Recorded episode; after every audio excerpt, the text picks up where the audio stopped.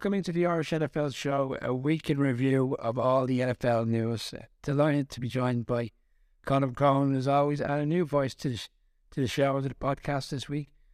Stateside, Milwaukee, in fact. Uh, Frankie Abbott, you're very welcome to the Irish NFL show. Thank you so much. Thank you so much for having me. Uh, yeah, I'm on. I'm on the states. I'm in Wisconsin, so you got a, you got a whole different bit of flavor on the show today. You know. Now, when Colin told me you were coming on, and you mentioned, oh, it's uh, it's another Broncos fan, so that that, that makes sense. Another Broncos fan. I better bring Colin in as well. Colin, sorry I didn't meet the bypass you, but uh, wanted to get Frankie in for. How are you, good sir?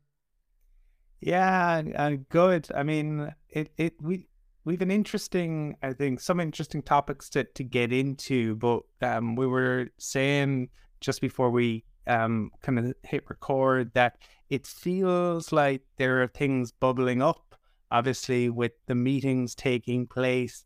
And maybe it'll be a bit like last year when that first domino kind of falls. Um, the that might lead to a number of others. Obviously, last year it was Rodgers making the decision, and all of a sudden you had all of the the QB moves. I feel we might be on the the verge of something like that again this year. Um, but we still have, uh, I think, plenty of things to discuss on this episode. Yeah, obviously this week is Combine Week, and generally you start to get a little bit of snippets of information and leaks of stories. And Monday week we have the kind of that initial period before free agency starts, the tampering period, and essentially by the time the NFL business year starts on Wednesday, the fifteenth of March, a lot of the deals are already done. One player in particular, I think we're going to start off with this particular player. It's, it's Derek Carr, and it kind of feels like a already a bit of a sag. And I, I guess, Colin, um, I'll go to you first. We were in, obviously, Arizona for the Super Bowl, and literally an hour or so before kickoff, maybe an hour and a half, we, the news broke that Derek Carr wasn't willing to do business with any particular team. He wasn't willing to accept a trade of any nature. And obviously, since then, he has met with the Jets, albeit first initially in New York. Well, prior to that, he met with the Saints. He declared he wasn't willing to do any deal. Then he had, he had a a meet with the Jets. And this week, obviously, at the Combine, he's there's a serious PR exercise going on where he's met with the Panthers, the Saints, and also the Jets. So two of the teams which he, met previously. Um, are the Oilers doing their due diligence at the moment? We really, uh, I suppose, a thought process around the drafts, or do you actually see Derek Carr getting the team sooner rather than later? Is he the first domino essentially the job, even with the Aaron Rodgers stuff in the background? Yeah, I do there's certainly a lot of interest. And when you consider the fact that David Tepper and Woody Johnson both flew in specifically to meet with Derek Carr because he is in Indianapolis and he is meeting with teams. I think that tells you that there is certainly a, a level, uh, the level of interest that is there. It's an it's a fascinating one, right? Because he he is a QB who certainly divides opinions. Uh, I chatted to Steve O'Rourke on the podcast a few weeks ago. You know, diehard Raiders fan, and talked about how much he admired Derek Carr, how much he feels the team let him down, and how you know he was on course to to do something really special uh, un, until that season uh, when he broke his leg. But for me, I think Brian, you'll be aware of this. Frankie, you, you may not know my thoughts on Derek Carr. Is Derek Carr is fine. You can win with Derek Carr, but I don't think you win because uh, of Derek Carr. But there aren't 32 franchise guys out there, so teams get desperate. I think with Derek Carr, for me as well, and talked about this with, with Steve, we're in an era, I think, where having a dual threat QB or at least a QB um, who can it can use legs when needs be. Like you don't get Mahomes doing designed runs, but you saw in the Super Bowl the reason the Chiefs win that is because Mahomes can use his legs. I think that dual threat is more important than ever, and I think Derek Carr is almost a, a hangover from the era of you know um, the more statuesque QBs. But if you are the Jets and you're looking at it and you have the longest playoff drought in the league and you have a pretty talented roster there, bringing in somebody like Derek Carr, as long as you put the, the pieces around him, he can he can be fine. And you saw Saleh come out today and really praise him. I mean, he really went out of his way to to say really nice things about him after that first meeting.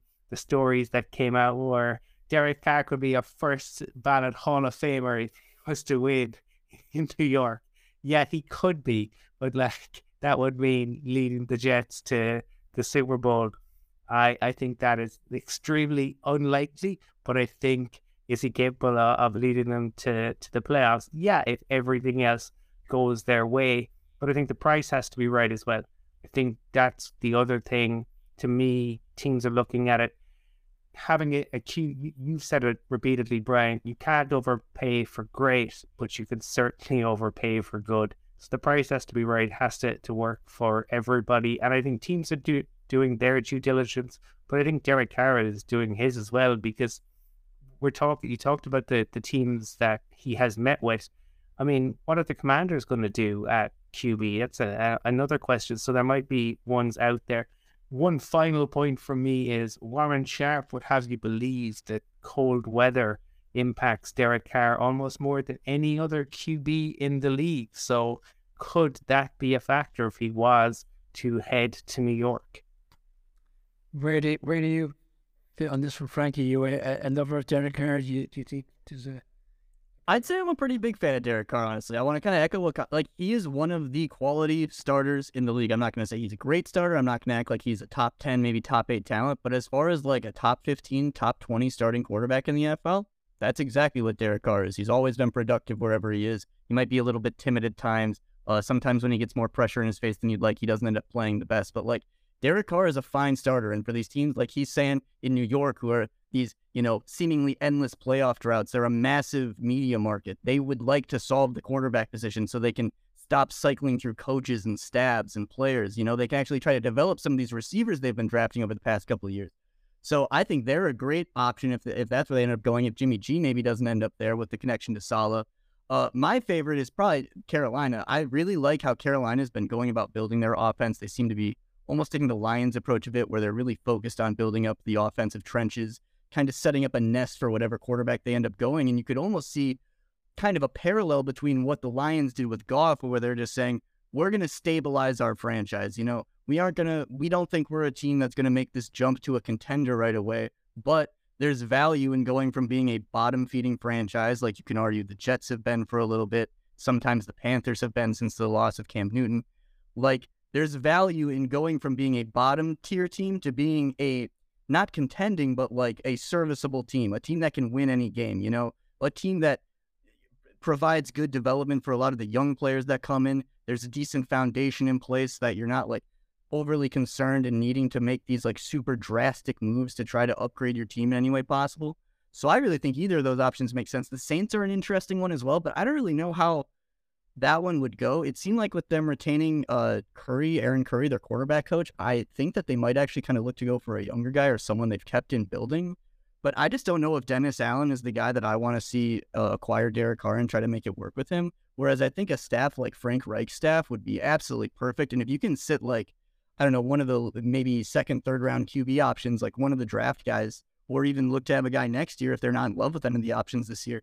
Derek Carr is a great option for Carolina just to not have to you know, throw everything at the fan to try to fix everything right away. So I'm I'm very interested. But as he was saying too, the contract is going to be a very interesting part of it because up until now, Derek's really never like, or at least over the past couple of years, he's only had like the tenth or fifth. I want to say he's like around the tenth most most valued quarterback, and I want to say Spotrac for like what they projected his next contract to be was around like a thirty-four million dollar hit, which isn't terrible. Like if I'm a team that's needing a quarterback, I'd be very interested in Derek Carr. And I think exactly what you're saying is true, where it's just both sides kind of doing their due diligence. Teams are interested in seeing are we going to like a guy in the draft? Is Derek Carr a decent option? And Carr obviously wants to see where he might finish out his career and hopefully turn himself into a first ballot Hall of Famer, which I do not think he's likely to do, but each their own. I like the way you, you pointed out the Panthers in particular because we did a podcast this week with uh, Dean from Cat Crave, who's based in the UK here, uh, just across from Ireland, obviously, and he he discussed the fact that it would seem to be all kind of geared to Ireland taking a quarterback in the draft at nine, and then Frank Reich yesterday was very open and very complimentary uh, complimentary of Derek Carr. But again, it's probably similar to sound that they're all playing this game at the moment. And one quarterback, and I'll come to you first, Frank, this obviously Aaron Rodgers has come out of the darkness over the past week. I'm wondering has he has he seen the light and the light's finally switched on? It's time to move on from Green Bay, and will he do what the what the Packers want to essentially finally show his hand enough to move on? Because if you you know combine week also gives you the opportunity to hear what the GMs and head coaches have to say, and for the first time in quite a while, it, it seemed like the Packers are very keen to get this result a lot quicker than they normally look for, and they seem very. It seems like that they really are finally in a position where Zeke can move on to them Yeah. as a quarterback, and Aaron Rodgers can find a new. Oh, do you think that's how it's going to play out? Or, I know we're all speculating, but this probably needs to happen sooner rather than later. A hundred percent. So, uh, you know, again, I'm I'm from the Broncos fan, the Broncos nation. So I've had plenty of experience trying to guess what Aaron Rodgers will do with his future. Plenty, let me tell you. So I am probably not the best person to guess at it, but I will do my best. Uh, yeah, man. It seems like Green Bay is not only the ownership in Green Bay, but like, I mean, I, I live in Wisconsin. The fan base is over it. They are kind of over Aaron Rodgers. The past couple years, when he was kind of rumoring his retirement or rumored to be leaving, there was always this sense of like, oh no, like the clutching of the pearls. We can't lose our Aaron Rodgers. Like that's our guy. But now the message seems to be like, we're a little bit tired of this shenanigans every single year. He's, you know, he's testing whether he's going to leave, he's going to stay. It's costing us players at times, as we saw with like Adams not being able to stick around last year. Not that, that was like, you know, entirely that reason, but the fan base in the uh, in the front office seem ready to completely move on, and I don't see any reason why they wouldn't. Jordan Love is a guy who hasn't necessarily gotten to have the opportunity and was a somewhat high draft pick, who they seem to like around that building, who I, I think kind of deserves the opportunity to show himself if they're going to decide whether they want to keep him around in the future because he hasn't gotten the chance to do so, and he was a first round pick for them. That like they're going to need to decide on a contract for him soon. Um, yeah, I think Aaron Rodgers' days in Green Bay are entirely numbered. The question is kind of how long he wants to draw it out, I think, and obviously where he goes. Um, th- there's a lot of interesting teams I think that Rodgers could end up with. That uh, even some that I don't think are necessarily like too talked about. I saw someone mention that like uh the the Buccaneers could be a possibility that I haven't seen mentioned too much. Uh, I think even the Raiders could somewhat be a possibility if they want to reconnect with Adams. Like there's a lot of opportunity here. I think for a team to go all in on Rodgers, it's just kind of a question of how much are they willing to give up for him too? Because I mean, at this rate, something I that's kind of got to be worrisome for any team hoping to get him.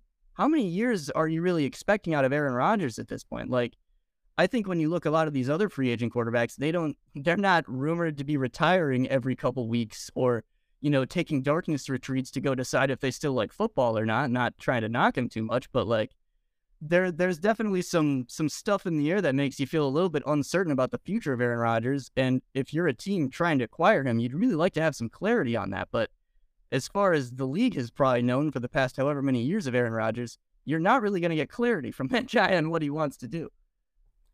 Conor Maz, they, uh, Frankie touched on the Raiders there, but yesterday at the at the uh, press conference, Ziegler, the GM, and Josh McDaniels seem to distance themselves from potentially going after Aaron Rodgers. Do the Packers get burnt in a way if he finally if he decides it's one team, one team only that I want to go to? Because then there's no bargaining on the table essentially because they can't kind of use they can't leverage one deal against the other. They might find that they're in the walking away from this short-handed, and Rodgers still gets the move if he wants. Potentially, I mean, I think if uh, that that was a real sliding doors moment, right? If you go back to April of 2021 and the Broncos put three firsts on the, the table, I said it before. I think it, with hindsight, the Packers would have absolutely taken that deal given how things have played out.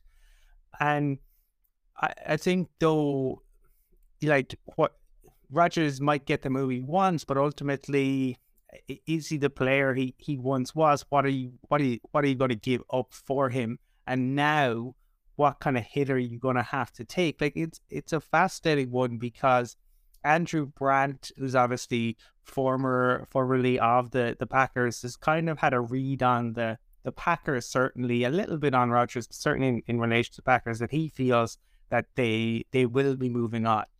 For for them, I go back to the fact that again they spent a first round pick on Jordan Love and they've barely seen him play. They now find themselves in a situation where he's going, you know, if they are moving on, he's under enormous pressure to perform instantaneously. Um, and you can say like, oh, he sat behind Rodgers and therefore he's ready. Like you don't like learn through osmosis. You know, the everyone kind of points to Rodgers and points to Patrick Mahomes as like if you sit for a year, you'll magically become this amazing QB. They're the outliers. So I think it's an interesting situation all around. I agree um, with what you said earlier in relation to the fact that it sounds like the Packers are ready to move on. And if they are to move on, this is the year they need to do it. The the, the hits are pretty bad um this year, but they only actually get worse if they don't move on. Like they don't move on from him this off season, he needs to see out the entirety of his contract there.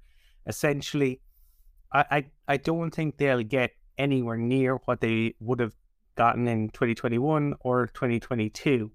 But I think given everything that has, you know, played out, especially in the last year between the distraction that the Aaron Rodgers circus has become, and it has become um, a, a, circus, uh, and the fact that he wasn't the same QB that he had been in those two MVP seasons. Like we saw flashes last year, and Aaron Rodgers is still very talented. But Frankie said, how much longer does he have? And eventually, as we all know, the you hit you hit a wall, and you're just not the same. Time came for Tom Brady. Ev- eventually, it'll come for Aaron Rodgers as well. So you you have to balance that out again as a team. Is Aaron Rodgers going to take you to a Super Bowl? Do you really believe that he is going to do that? Maybe you do. I would I would certainly have my doubts on that, but I know in Ken, they're QB needy teams. He's certainly going to sell tickets and he is certainly going to draw attention to your team. Somebody, somebody will take a chance on him. And I think it won't be in Green Bay, but that's just my opinion. The caveat could be that they say, yeah, we'll trade you, but it's only to an AFC team. Yep. Then we came out of the NFC completely. Maybe the Packers will flourish next year. Maybe the with what we saw in Seattle with Geno Smith taking over, that was a different dynamic in him with the cornerback. But Tennessee, all the noise is gone. Russell Wilson type scenario will sang it. Maybe the Packers will have a much better season next year. Yeah. I mean, that's almost what. If uh, if I can, that's almost one thing I kind of want to touch on too. Is it's interesting. Like Aaron Rodgers at the moment can get away with murder in Green Bay. We hear he's a little bit of a jerk to his teammates at times especially the younger receivers, it'll be very interesting him having to enter a new environment where he hasn't built up this goodwill. We saw what happened in Denver this year. Russell Wilson didn't have the the Seattle goodwill that let him come to Denver and kind of make mistakes, and people were still willing to support him. It can be pretty dicey if you have a Rodgers going to a team like the Jets, who throughout this year it already sounds like isn't the most healthy environment for players to be playing in, whether it's the media, whether it's you know Zach Wilson calling whatever. Like if you put in an Aaron Rodgers into an already somewhat testy environment, like that can result really badly for your franchise on, on a lot of levels. And as again, we're going to keep reemphasizing how many years are you getting him for, and does he really make you a contender that quick? Because man, like I know we've seen the Brady's be able to go to these these you know Tampa Bay and get their rings right away. That Buccaneers team was perfectly built for Tom Brady to go win a Super Bowl that year. A lot of these teams where we might see Rodgers go to aren't really built that way. And I think they that Aaron Rodgers, as great as Aaron Rodgers is, an incredible player, one of the better quarterbacks probably throughout my time and throughout this era. He's not Tom Brady. He's not going to get guys to unretire and take these super cheap deals to come play with him. So I think it is really risky for a team to, you know, kind of put all their eggs in that basket. And one Packers fan said to me today, it's history repeating itself in the sense of when Favre moved over to Rodgers. Favre went to the Jets. Will Rodgers go to the Jets? If you think about how Favre quickly you know, he was very quickly unwelcome in New York after a period of time, obviously with the shoulder injury and how that season played out. Uh, the next quarterback, I genuinely don't know where to go with this one anymore. Lamar Jackson, will come to you firstly. So, the, uh, the, DeCosta has come out today and said both uh, sides understand the, the enormity of the situation and seriousness and the scrutiny involved, trying to get the deal done as quickly as possible. But I don't, it just doesn't seem like anything has moved on from where we were this time last year Is you know, limited conversations. Okay, it's the off season now. They're trying to move it up. Like the, the, Campbell, the former Ravens president, today said Lamar wants to be there. He doesn't seem like any player, you know, from speaking to him, he's not going on with any potential trades. It's all of his saying in, in Baltimore. is it the agency team or the lack of an agent that's really holding this up and really is it time to evolve to this world of leaving the agent to get on things because this has gone on so long. It's become it's, it's become a bit of a non-story essentially. It it has, and yet I, I think it's probably the it should be the biggest story of the NFL offseason to me, right? Because I, I think we forget how good a quarterback Lamar Jackson is. And and to me, the Ravens have done him a disservice. Like this is a kid who went out, won an MVP in his second season, and they did nothing to help him. They went like he has watched the Bills put pieces around Josh Allen. He has watched the Eagles put pieces around Jalen Hurts, and he has watched in his own division the Bengals help Joe Burrow immeasurably, right?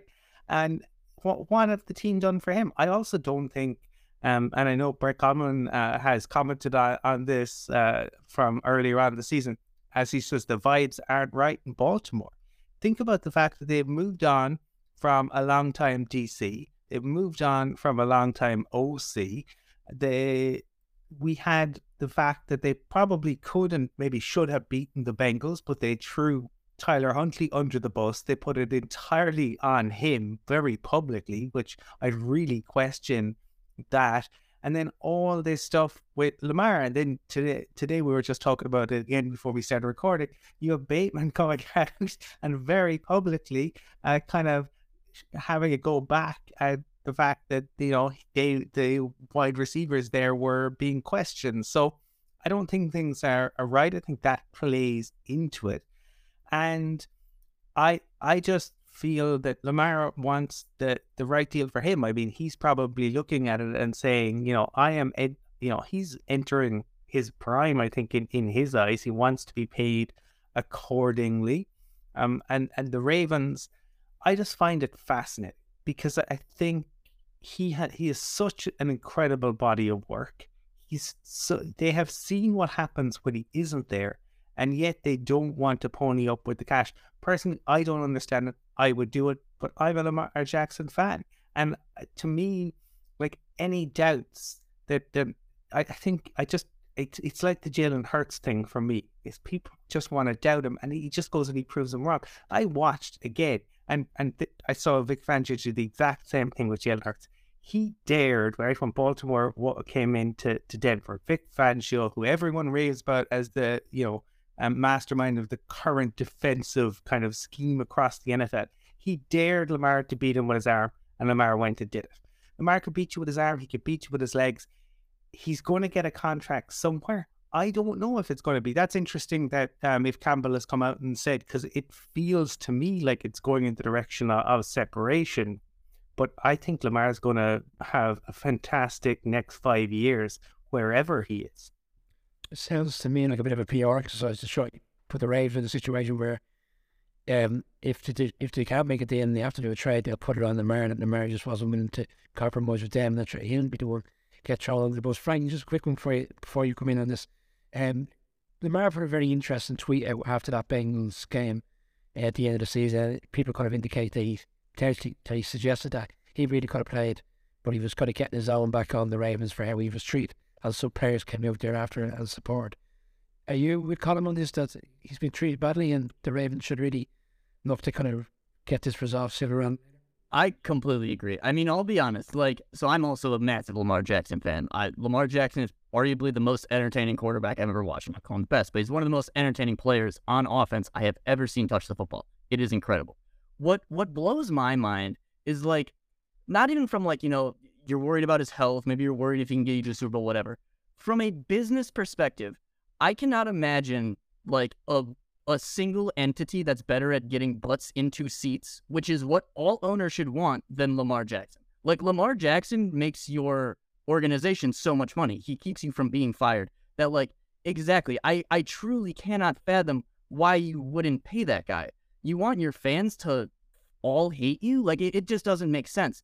And then exactly like you're saying, a team is going to pay him. Arthur Smith is sitting in Atlanta right now, probably just drooling, just so much drool coming out of his face. Like, holy crap, I can put Lamar Jackson in my offense, which is built around like having a quarterback that can do these things. He's losing his mind thinking about the ability to sign that guy. And there is not like Lamar Jackson isn't just about to like hit this cliff fall and be bad all of a sudden. I really don't think so. Maybe he, you know, starts, you know, you see, you keep seeing the injuries pop up. Maybe things like that happen. Maybe, you know, teams keep being able to shut him down in the playoffs. And I don't want to sound stupid because I know that sounds like this sounds wrong to fans. Who cares? He literally wins you games. He is so impressive. He's so talented. He accumulates inc- incredible stats. He's like an MVP candidate whenever he's on the field. It's it's mind-boggling to me that in a game where like there aren't enough starting quarterbacks to go around, that a team would look at like a, an MVP candidate and a guy who's already won the award and be like, nah, like we'll we'll figure it out some other way. And what's even crazier is as as you said with like the long term OC and DC, they've built the entire team around his philosophy, around his play style. I guess maybe that's why they look to move off of Roman this offseason, but like it's just it's truly so confusing. And like as you've said, they've really done him no favors. The the receivers that eh, DeCosta's being so like, oh well, I've gotten receivers for him dude, you draft him like 5'10, 180 pound, like, eh, like th- that's not gonna work. And they're the same like archetype every single time. It's like, dude, you know what you're, I feel like you have to know that you're not doing what you could be doing, but you're just choosing not to. I mean, even look, like, I think they're about to lose like Ben Powers this offseason. Like, there's just a bunch of moves that have taken place in the last couple of years in Baltimore that you look at and you're like, wait, you have an MVP at quarterback. Like, what are you, what are you doing that, like, honestly, at this point, I know Lamar, it seems like, kind of wants to stay and has been. And that's the other thing, too. Sorry. Lamar has been so stand up throughout this whole process. Like, honestly, I, I, really haven't. Like, Lamar has had a couple of things where it's like, oh, like maybe that's disagreeable. For what he's had to go through in Baltimore, I've been very impressed with how he's handled himself. He's been willing to play on the tags, you know, like things like that, where, like, in my mind, I wouldn't be doing that with their injury he's risking. And again, it just seems like Lamar knows his value to this team. Lamar Jackson is right now the Baltimore Ravens. He is the face of that team. He has been for like three years. It's going to take them time to move off of that. And he's using that to his advantage. And good for him. I mean, like, because again, if the ownership doesn't recognize it, man, the fans are going to let them know if Lamar Jackson is playing in another city come September, how unhappy they are with that decision. The tag deadline is on, on Tuesday. There's no tag situation here for the Ravens with, with Jackson. Is it because of the the nature where he is in terms of his initial contract? Mm-hmm. Yeah, I don't believe they can do that again. Okay.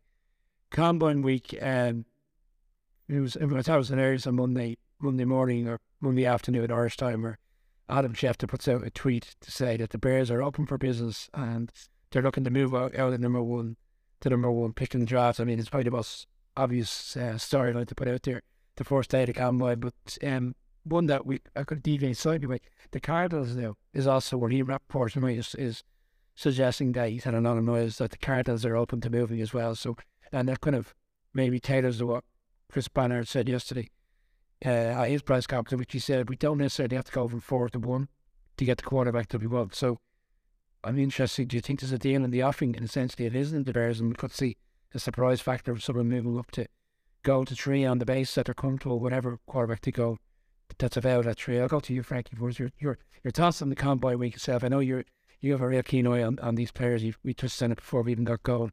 Days and looking at some of the coverage today. Yeah, combine week's been a lot of fun. I mean, you get you get breaking stories left and right about random prospects. Uh, you get all the GMs coming together, so you get a lot of like you know negotiations and trade rumors. It seems like the Bears, like you said, have officially put the number one pickup for you know for an offer, which everyone kind of expected. I don't think anyone was anticipating them moving up Justin Fields. Maybe they would have. I'm a pretty decent Justin Fields fan, so I think he'll end up figuring it out. But regardless, yeah, man, moving up to that number one pick could be really juicy this year because you've got teams like Houston, you've got teams like the Colts. I think a, a kind of a scary uh, imagination for me as a Broncos fan is uh, the Raiders possibly moving up and trying to get a guy like like here's this like this crazy you know scary world I live in where if Patrick, if if I'm the Raiders and I have to face Patrick Mahomes and Justin Herbert twice a year, I'm probably thinking to myself, man, we need to go like super high ceiling on these quarterbacks. I have such a fear of Josh McDaniels getting his hands on Anthony Richardson or on a Will Levis and molding them into the into their you know their superstar alien quarterback, you know, and then there's three of them in the AFC West, three three more of them in the AFC and stuff. So it, it's really interesting to see who's going to end up being the one to pull the trigger because I mean, even as we're seeing this week, Jalen Carter is kind of getting a little bit of off the field stuff that I don't think will really impact him too much, but is kind of interesting to see. Like, the number one pick this year doesn't seem like it has as much like ooh to it as other years. There's no Trevor Lawrence esque prospect. I wouldn't say there's like a Myles Garrett esque prospect. Like something I've kind of said a lot throughout a lot of my like you know draft studying throughout the years. Like man, I see a lot of guys that I consider to be top 50 talents, maybe top 32 talents. I do not see a lot of like top 10 talents, guys that I nail home and say, man, that guy's going to be a complete difference maker. And a lot of the guys that are are like, you know, Will Anderson, who's an edge. You got Jalen Carter, who's a like a three tech defensive tackle. You've got uh, guys like Christian Gonzalez, who's a corner.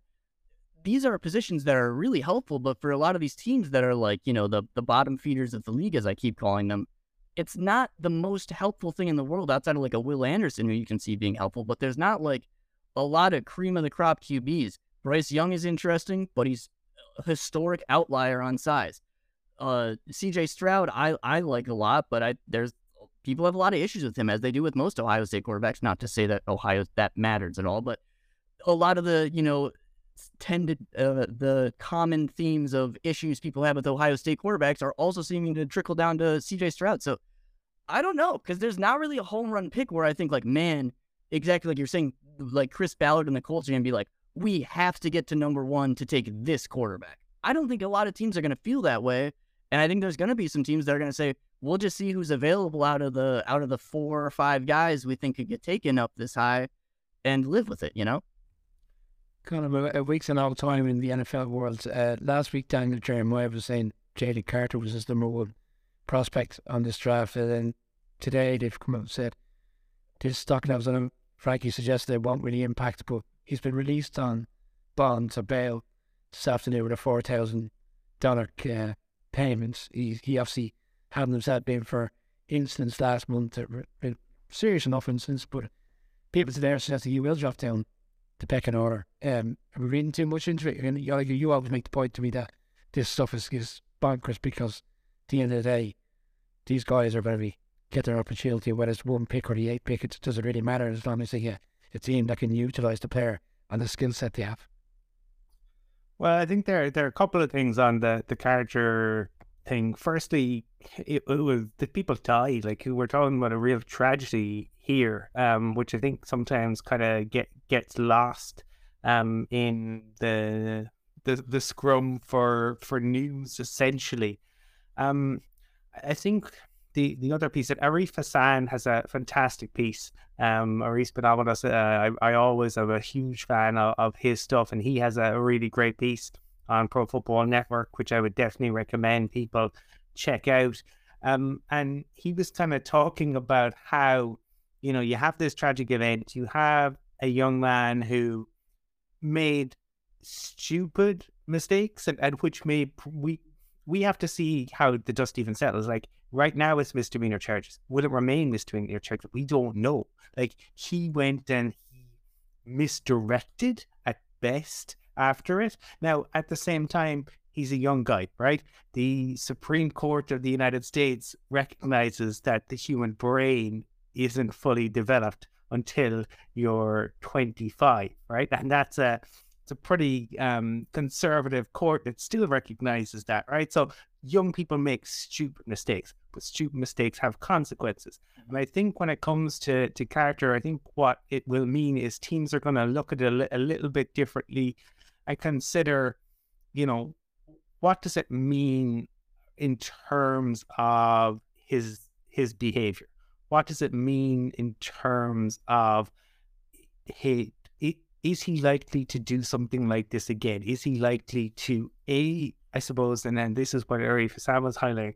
Is he likely to miss time, right, from this incident? Or and and B, is he likely to miss time in the future because he does something stupid again? And and that's what teams are going to do. They are very clinical about this. And so but again, somebody will probably take a chance. The the fact that it has come out um, and happened this early in the process before the draft means that um, you know people will do their due diligence. There'll be lots of questions at interviews. They'll uh, work behind the scenes. They'll ask his you know student advisors what's he like as as a character. This is not the um, Laremy Tunsil um, it happening on the the day of the the draft. But I do think it will lead to a lot more questions like they, they deliberately go out, I suppose, to to try sometimes to um, you know, you hear about things at interviews. They are confrontational. They they they niggle at some of the players. They look to really needle them, push their buttons, see if they can get a response. I've no doubt with something like this that will be the case.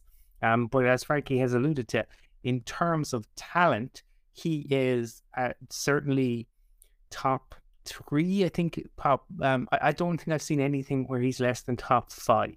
Um, and, and but and it's it is a weird draft. We are not talking about a draft that is absolutely stacked um, with a whole host of, of talent, and I think that's what makes it interesting. You are when people talk about QB classes, there's a lot of interest in next year's class, an awful lot of interest in, in next year's class. That's why I think it would be interesting again to to see who's willing to give up what in terms of the um, moving up but I think for the Bears, I mean, if, if Justin Fields was going in this draft, he for me he would be my number one QB. So why why would you? And he, other than having a, a QB on a rookie deal, um, that's the only reason. But I don't think any of the QBs in this particular draft have the level of talent he does. So why not get the the next two years at a very cost controlled level, and then you have the fifth year option, which is obviously still pretty cost controlled. So to me, it, may, it makes sense. But this is lying season, and recognize that everything that everyone says, whether it's an agent, whether it's a player, whether it's a GM, it it comes with an agenda. The ESPN guys are saying that Bryce Young is far superior to Justin Fields, so it's interesting to have different opinions. And frankly, you just learned you're 25 years of age, so your brain has just developed in the last 12 months. Mean, as we used to say. It's getting there, you know, it's getting there. have have we seen and uh, um Brian we we uh, were fortunate to, to meet her in person in, in Phoenix a couple of weeks ago. Um, Mina Kimes has a, a like there've been a few photos, but she has herself beside a life size cardboard cutout of Bryce on Twitter today. Like I, I mean, Frankie touched on it. He is tiny. Like it, it's not just the height; it's the weight as well. Like people kind of had talked about Kyler Murray, but he's he's shorter than Kyler, and he is forty pounds or thereabouts, 35, 40 pounds lighter um, than Kyler. I mean, we are talking an outlier of epic proportions. It it will be fascinating to see where he ends up going and how he can play at the, the NFL level. The talent is undoubtedly there, but it is going to be very, very different when he comes into the NFL. Mm-hmm. I'm glad you touched that, Carter. It'll be interesting. We're months away, and it's still an interesting subplot to see what the Cardinals will do because Carter essentially is not going to be back for a start of the season.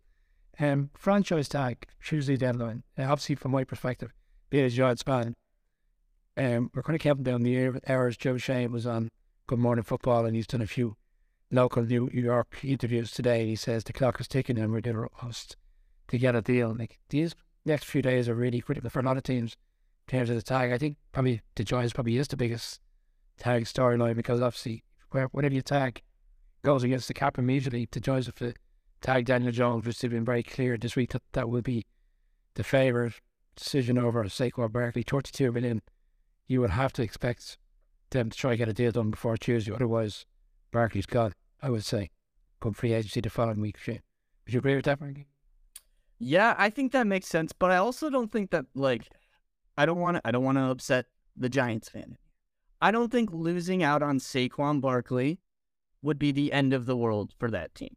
Uh, I think you know you really want to you really want to make sure you at least have a decent option at quarterback first. I think we've seen the impact having Saquon Barkley with no quarterback has been, and I mean I I just don't think, especially when you talk about paying a running back in the NFL, it's always like a necessity, something you really want to be doing. I'm not saying don't ever, but man, a lot of times these contracts end up not working out. That if it does come down to a decision for the Giants, I think that they'd probably be smarter sticking with Daniel Jones, as crazy and as much flack as that might get me. I just think you can rebuild a running back room so much easier than you can rebuild a quarterback room. It's genuinely so hard, guys. And when you look at like what the Giants were able to kind of do last year and what they're able to, I think, build off of, I think having a quarterback is so much more important to that than having arguably the best running back in the NFL. And again, I know that sounds ridiculous, but you can supplement a guy like Saquon Bart, not entirely, but you can kind of make do without him and still have a quality running game. Going from having a startable, kind of like we were talking about with Derek Carr, going from having a startable, you know, a starting quarterback in the NFL, which there's probably only like 20, 25 of there are not 32. It's tough to automatically be like, oh, we can we can do as good at that position. It's not as hard to say we can do, you know, close to as good at running back. Quarterback, it is a complete you're a completely rolling the dice. So it's a it's a tough time for New York. It'll be interesting to see what they do because I mean, with what they did last year, it's hard to imagine that they really want to change too much of their philosophy going forward. Sounds like you're very loyal to what the GM is thinking. Colin, ahead of the uh, the tag, any particular was you're you're keeping an eye on, or any other little subplots you want to throw out there before we close out the show? Um, I, I'm fascinated by the Titans GM's comments earlier um in, in the week in terms of like he he said it's cute and sexy to uh, to play Golden State Warriors football in September and October when the weather is good, but the teams that play in January play tough defense and and run the football. Um, did did he see the teams that were in the, the Super Bowl this year? Is he is he aware in which the, the league has gone? And kind of piggybacking on what Frankie said, like the there there were three teams this year that had players who ran for over fifteen hundred yards. None of them made the playoffs. Like that, those days are are gone. Like you have to, you need running back by committee. The Eagles made the Super Bowl because their offensive line was incredible. They had running back by committee, and Jalen Hurts is fantastic. The, the, we as a league are going to be dealing with Patrick Mahomes and his greatness for the next 15 years, probably. I mean, the, the I just, I, I don't, I'm baffled. I really am utterly, utterly baffled. Maybe he, it is lying season and he was trying to throw people off the center of what they in, intend to, to do. But it just seemed to be like talking from a, a you know, a different era. Now, it was his kind of first time in front of the press go back Nick Sirianni's infamous kind of first press conference. Sometimes it goes a little bit differently. You learn from it. You put things a, a different way.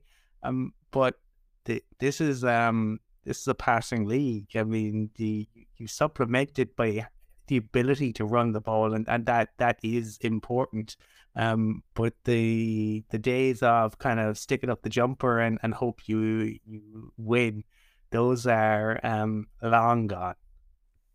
Um, I think you could have stuck the, the ball up the jumper or thrown the ball in the Super Bowl if, and you still wouldn't have uh, got Gardner Johnson's uh, yeah, favoritism. I don't know if you had an opportunity to see the comment which he put up on Twitter on the back of Jonathan Gannon's first press conference as the Cardinals um, head coach, which was quickly deleted after. I imagine his, his agent gave him a knock on the door. Look, we might come back to that one next week when we reconvene, and I think maybe by next week we should have some more enticing news. And maybe some trades have gone down, or maybe some teams are finally pulled the plug and certain players and the other cars found their own. We'll see. We'll also have podcasts going out throughout the course of the week. We have a number of different teams being reviewed next week and some interesting podcasts which we're setting up. Um, hopefully, we'll be back again next week to kind of walk through the week and the tags and other news. Um, for now, Colin, thanks very much, Frankie.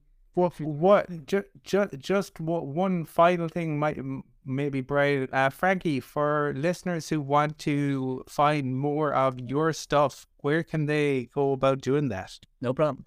Uh, I'm Frankie's Film on Twitter, Frankie's, and then Film. I post a lot of NFL tape if you're trying to watch highlights of college prospects, NFL players. It's mainly Bronco stuff, but I really do try to get around the league as much as I can. You know, whenever I got the tape, I'll try to watch it. Uh, put out my tweets, put out some memes. You know, I TikTok. I I put all my tape stuff that I do on the Twitters. I put it on TikTok it's not, you know, it's it's it's what it is. But uh, yeah, and then uh, I write on frankiesfilm.com as well for once in a while, put out some articles over there. So yeah. And then also, sorry, on Thursdays I do a Broncos uh focused podcast with my buddy Joey Richards. Let's talk Broncos. If you ever got the time to go check it out over there, you want some Broncos insight, you want to hear more of me talk, don't know why. Uh, go do that. But uh, thank you guys so much for having me on. My apologies, Frank. I shouldn't have left off with giving you that right to come. And uh, yeah, there's plenty of Broncos fans in Ireland, as Colin well knows. So yeah, be sure to check it out. For now, guys, thanks for your time, and hopefully we'll be back reconvene next week and we can get through today's news. Thanks for now.